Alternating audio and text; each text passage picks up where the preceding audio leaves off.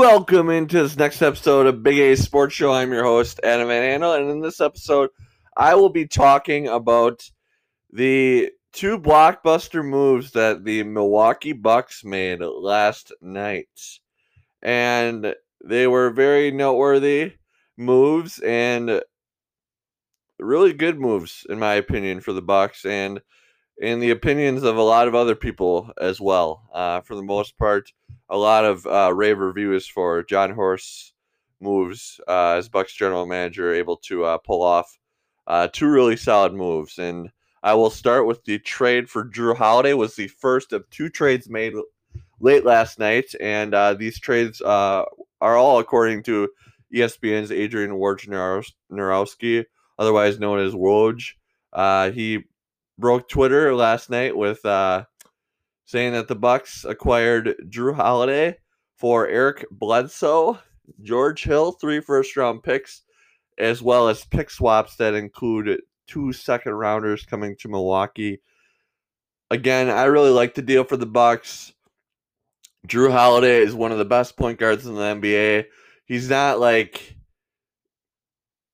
the top tier level point guard, although he's very close. Like, he's really good. Like, he's supremely talented, both offensively and defensively. And certainly for some people, he's kind of a little bit under the radar. He's been playing in New Orleans for his career up until this point, and New Orleans isn't necessarily a big market, so he doesn't get all the national attention as far as that goes as maybe some other point guards that are referred to as higher up than Holiday as far as ranks. But Jrue Holiday is very good, and there was a really good get by the Bucks. For his career, he's averaging 15.9 points per game and 6.4 assists per game, so he's really good at facilitating an offense, both passing, finding other teammates effectively, and doing it a lot, and then also scoring. He's a really reliable three-point shooter, which is a breath of fresh air for the Bucks because Eric Bledsoe was a very good player for the Bucks. He is somebody that has had a good career and will continue to have a good career, but he was a little bit inconsistent shooting three-pointers for the Bucks, and that certainly was one of the factors that hurt the Bucks last year and in years before last year. Definitely in the playoffs too. Bledsoe certainly kind of didn't have a whole lot of playoff success as far as that goes, and really struggled in the playoffs. So that's something that will be a breath of fresh air for the Bucks as far as Holiday has had some playoff experience with the Pelicans, and he's done very well in the playoffs. I believe a few years ago he played the Trail Blazers in the playoffs, and he led the Pelicans to a series win where a lot of people thought the Trailblazers were going to win with Lillard and McCollum and the players of that caliber. I believe the Pelicans might have also had Anthony Davis, too, on that team, so that he was a part of that, too. But Holiday was a big factor in leading them to that series victory and played very well. And also, not only can he do very well offensively, he plays really good defense. He's been on defensive teams as far as all NBA defense in the past, and he kind of takes it upon himself to really thrive in that role. Like, a lot of players don't necessarily like playing defense as far as that goes, and they kind of shy away from it, but Jrue Holiday really likes making it tough on opposing players that he has to defend. Most of the time it's point guards. And then if he switched on to another position, he'll defend that other position, like a shooting guard or somebody like that. Not a whole lot within the post, but like shooting guards and small forwards. A few times he's matched up against them, and he plays really well. He's got good size too. He's 6'3", so that's good for him as well. So it was a really nice trade for the Bucks. And Jrue Holiday is somebody that just looking at all the media and all the rumors out there, a lot of teams wanted. I saw the Boston Celtics were going to try and go after him. I believe the 76ers kind of wanted him. There's a few other teams that were top tier in both the East and Western conferences. I believe the Nuggets wanted him. And the Bucks offered the best package for the Pelicans, and Pelicans GM David Griffin definitely took advantage of the package, because Jrue Holiday for the Pelicans isn't a part of their plan going forward as much, because they have a lot of young talent: Zion Williamson, Lonzo Ball, Brandon Ingram, Jackson Hayes, and they have a lot of picks, and they have a bunch of other young talent too. Josh Hart, I believe, is still for the Pelicans, and he's another young player. So they don't really have room for Jrue Holiday. They just got a new coach in Stan Van Gundy in the offseason, so he's having his first year with the Pelicans. He's an experienced NBA coach and was on the Magic as one of his coaching staffs before coming to the Pelicans. So they kind of are looking to maximize what they can get for Jrue Holiday, and they had a lot of leverage too, because they knew a lot of the teams wanted him. So they were kind of like, hey, whoever's got their best package can offer him to us, and we will take it. And that's what the Bucks did. And looking at what the Bucks gave away for Holiday, I kind of mentioned it earlier, but I like Bledsoe. I really did, but I understand them moving off him. He is definitely a good talent, and sometimes he does get a little bit out of control with his play, and that sometimes causes mistakes and turnovers. And part of that is you can't totally fault him, because he's being aggressive, and he's being an aggressive mindset. But sometimes it's like you're watching it, and he does a play, and it's almost has you think, what was he doing there? But I mean, it's much easier for me as a fan, or anybody as a fan, to kind of, I guess, be questioned by the play, but we're not out there actually doing it. So I understand that too, but it's definitely something that the Bucks needed, as far as a more under control point guard and everything. So definitely a nice get for the Bucks. And also they gave up George Hill, and he'll be missed. I really like George Hill. A lot of other people like George Hill too, as far as Bucks fans and everything. And he was a really solid presence for them coming off the bench as part of their second unit, and really kind of was a calming influence on everybody. And I believe Coach Mike Budenholzer really was a fan of his, because he had prior ties to George Hill before he came to the Bucks, with coaching with the San Antonio Spurs under Greg Popovich, a part of that coaching staff, and they had experience there. So it was tough for them to give up Hill, but hey, the Bucks are just trying to make sure that they make the necessary moves to get Giannis back. As far as he's on the team already, obviously he's got one more year left in his deal, but you want him to re-sign with the Bucks, and you want him signing hopefully the Supermax this offseason, which I believe they can offer to him this weekend, and we'll see if he accepts. And they have until like just before the season to have him come to a decision on that. But if not, then they'll be a year where it's a lot of pressure on the Bucks to get it done. Otherwise, Giannis might go elsewhere. But nothing that Giannis has said, to me at least, within the media, has said that he wants out. Like, everything has said that he is loyal to the Bucks. I mean, years ago he tweeted something to the effect of he's got loyalty inside of his DNA.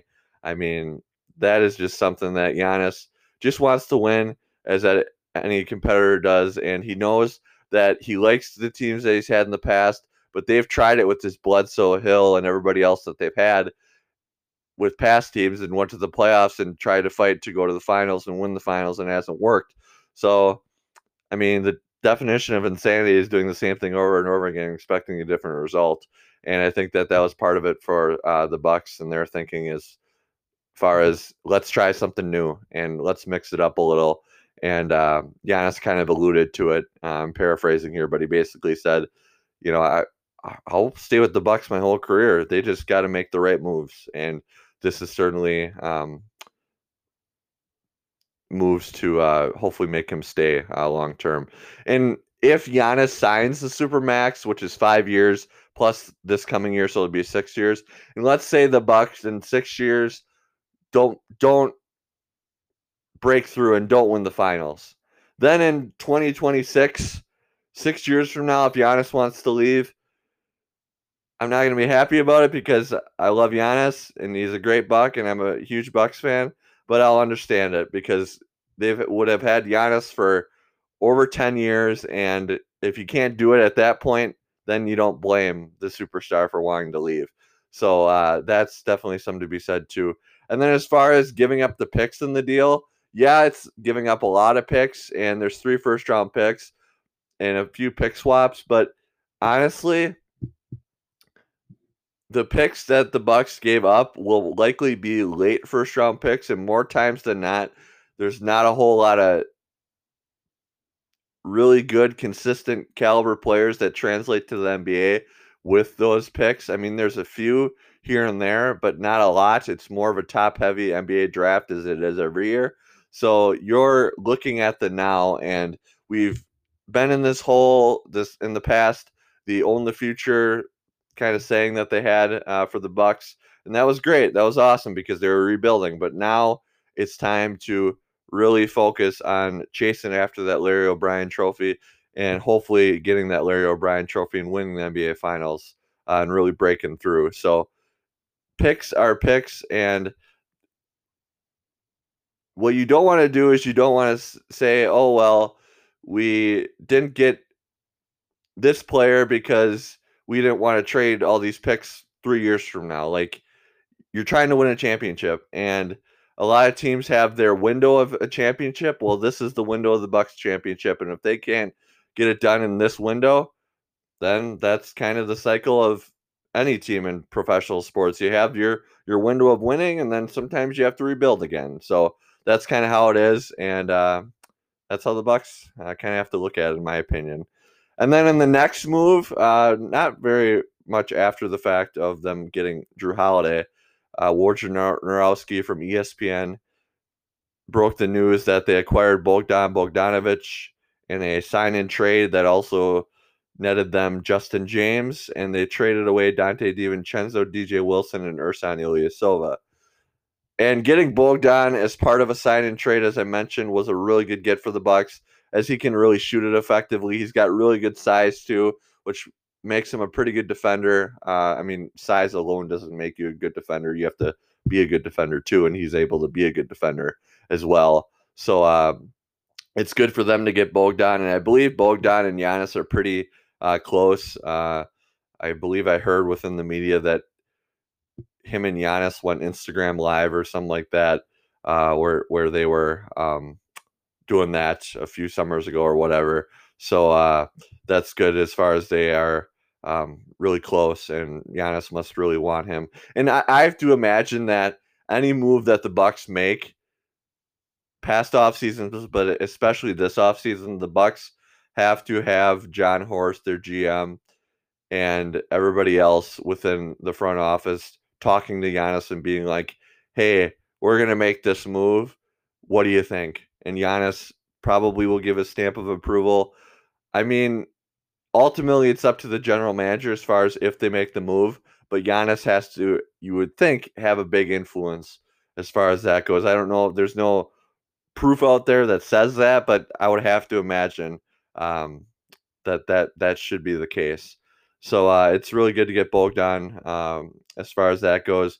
He's averaged 13.5 points a game career, so he's a really good shooter and able to get his own shot effectively. And the Bucks starting lineup should go Jrue Holiday, Chris Middleton, Bogdan Bogdanović, Giannis Adetokounmpo, and then Brook Lopez. And in these two moves, the Bucks are able to keep Brook Lopez, which I thought, maybe in the Bogdan trade, they would have to give up Brook, but they're able to keep him, which is a big win because I'm a huge Brook Lopez fan in addition to the other players on their team. Brook is a really good defender, and if you look at all the analytics I've looked at in the media and everything, he's really good protecting the rim, and then offensively he can put it up too as far as in the post and then stretch out to the three and hit it at a pretty good clip too when he's on, and he's really cooking from there. So it's really good to keep Brook.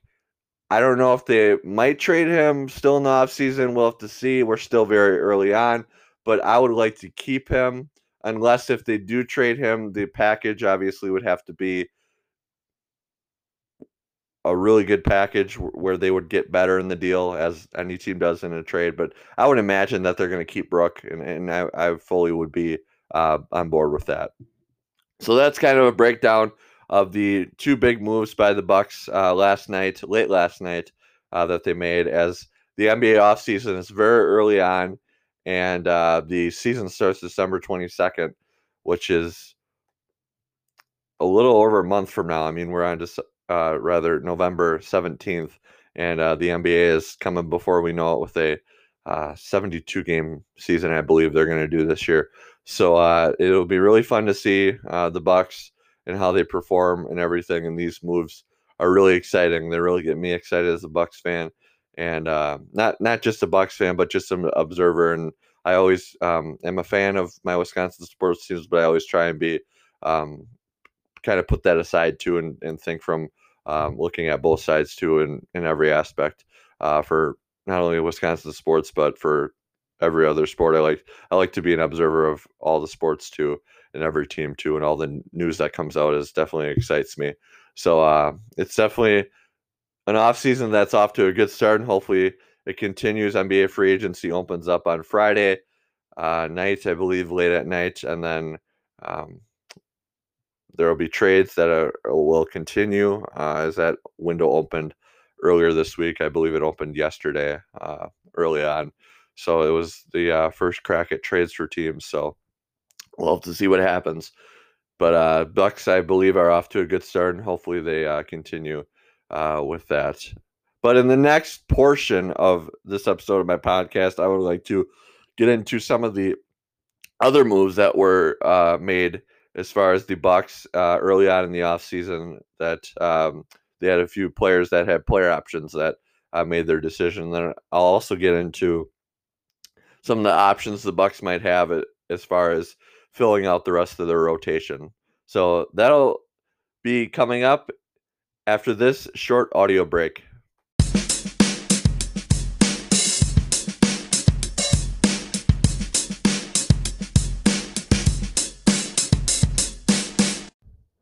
Moving ahead in this second and final segment of another edition of Big A Sports Show, I'm your host, Adam Van Handel.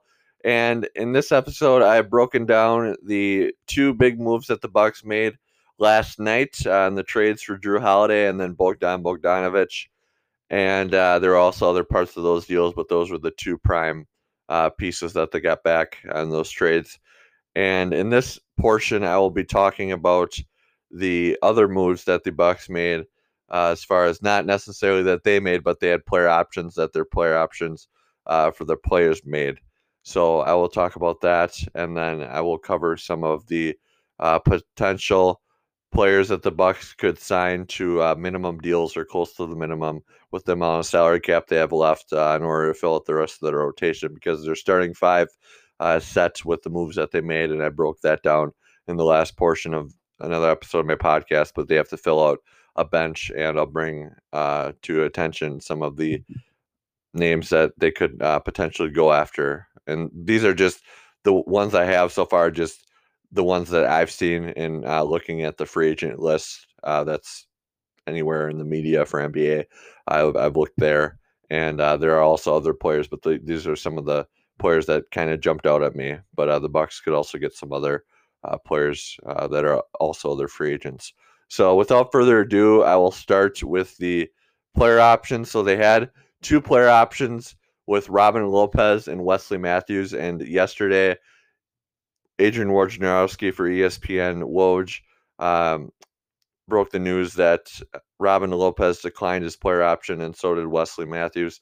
So that saves the Bucks money as far as salary cap.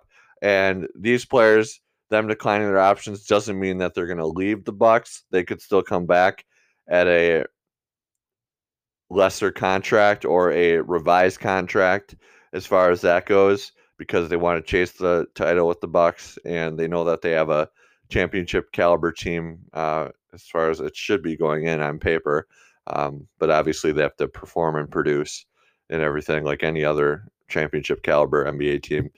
But Robin Lopez is a player that I'm a fan of. Like, I think that it was a good pickup by the Bucks to get him. They have him. They have him and Brook as far as the brothers on the team. So that was kind of a cool aspect to it too. He's pretty good around the rim. He's a good rebounder, and sometimes Coach Mike Budenholzer had him stretch out and shoot the three, which was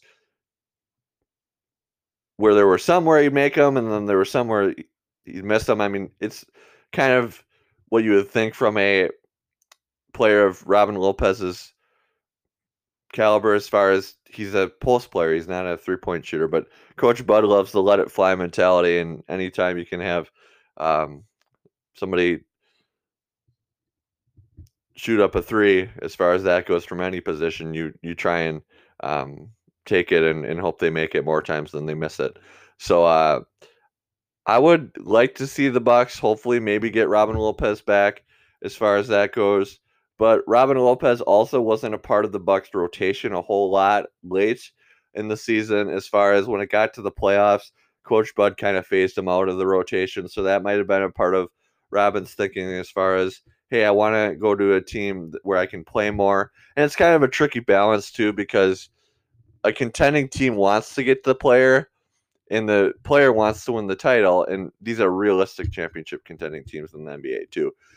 But you also have to think of, hey, how does my play project to the playoffs? Do these teams have a idea for me coming to the playoffs, or am I going to get phased out of the rotation for the playoffs? So you have to kind of walk that balance of, hey, I'm going to play a lot in the regular season, but will I realistically play a lot in the postseason? So that's definitely something that Robin's got to think of when he's making his decision as far as teams. I'm not sure if a team is going to pay more than the, I believe it was $5 or $6 million or somewhere in there that the Bucks had on a player option. But sometimes in NBA free agency, a whole lot of money gets thrown around, and sometimes it works out and the player benefits, but there's a lot of times, too, on the other side where a player gets a lot of money, which is good for the player, but they don't play up to that contract. So it'll be interesting to see if a lesser team than the Bucks caliber goes after Robin, then the Bucks will have to let him go. But if they can get him back at a reasonable rate, I think that they should definitely look into that. But if he leaves, I mean, it's not going to be the worst thing, I guess. I mean, they'll miss him, but it's something where there's other players they can go after to put in his place in the rotation for next year and the following years. And then Wesley Matthews is another player that, like I said, he declined his option. He would be somebody I'd like to get back to on a revised contract if they can. But I've also heard that there's other teams, too, that are going to go after his services as far as championship caliber teams. Like the Lakers, I think I heard we're going to go and make a run after him. So we'll see if he comes back.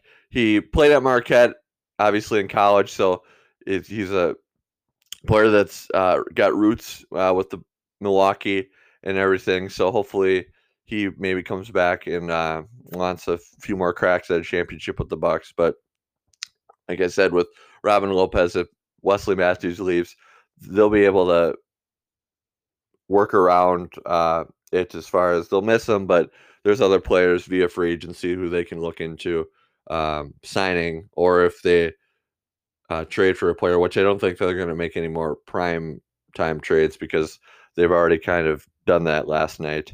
But they might make a few small moves as far as other players that are part of their core. We'll see. But it'll be interesting. And the next thing I want to talk about is the possible realistic free agents they can get. These are just some of them. They're not all of them, but I was looking at lists in the media that had some of the kind of filler rotation players for a team that are still very important to a team that the Bucks could maybe sign. And also, before I mention those players, I want to say that a part of the Jrue Holiday trade with the pick swaps, the Bucks were able to get 2 second-round picks in the deal as far as that goes. So tomorrow in the draft, they will have the 42nd pick and the 60th pick.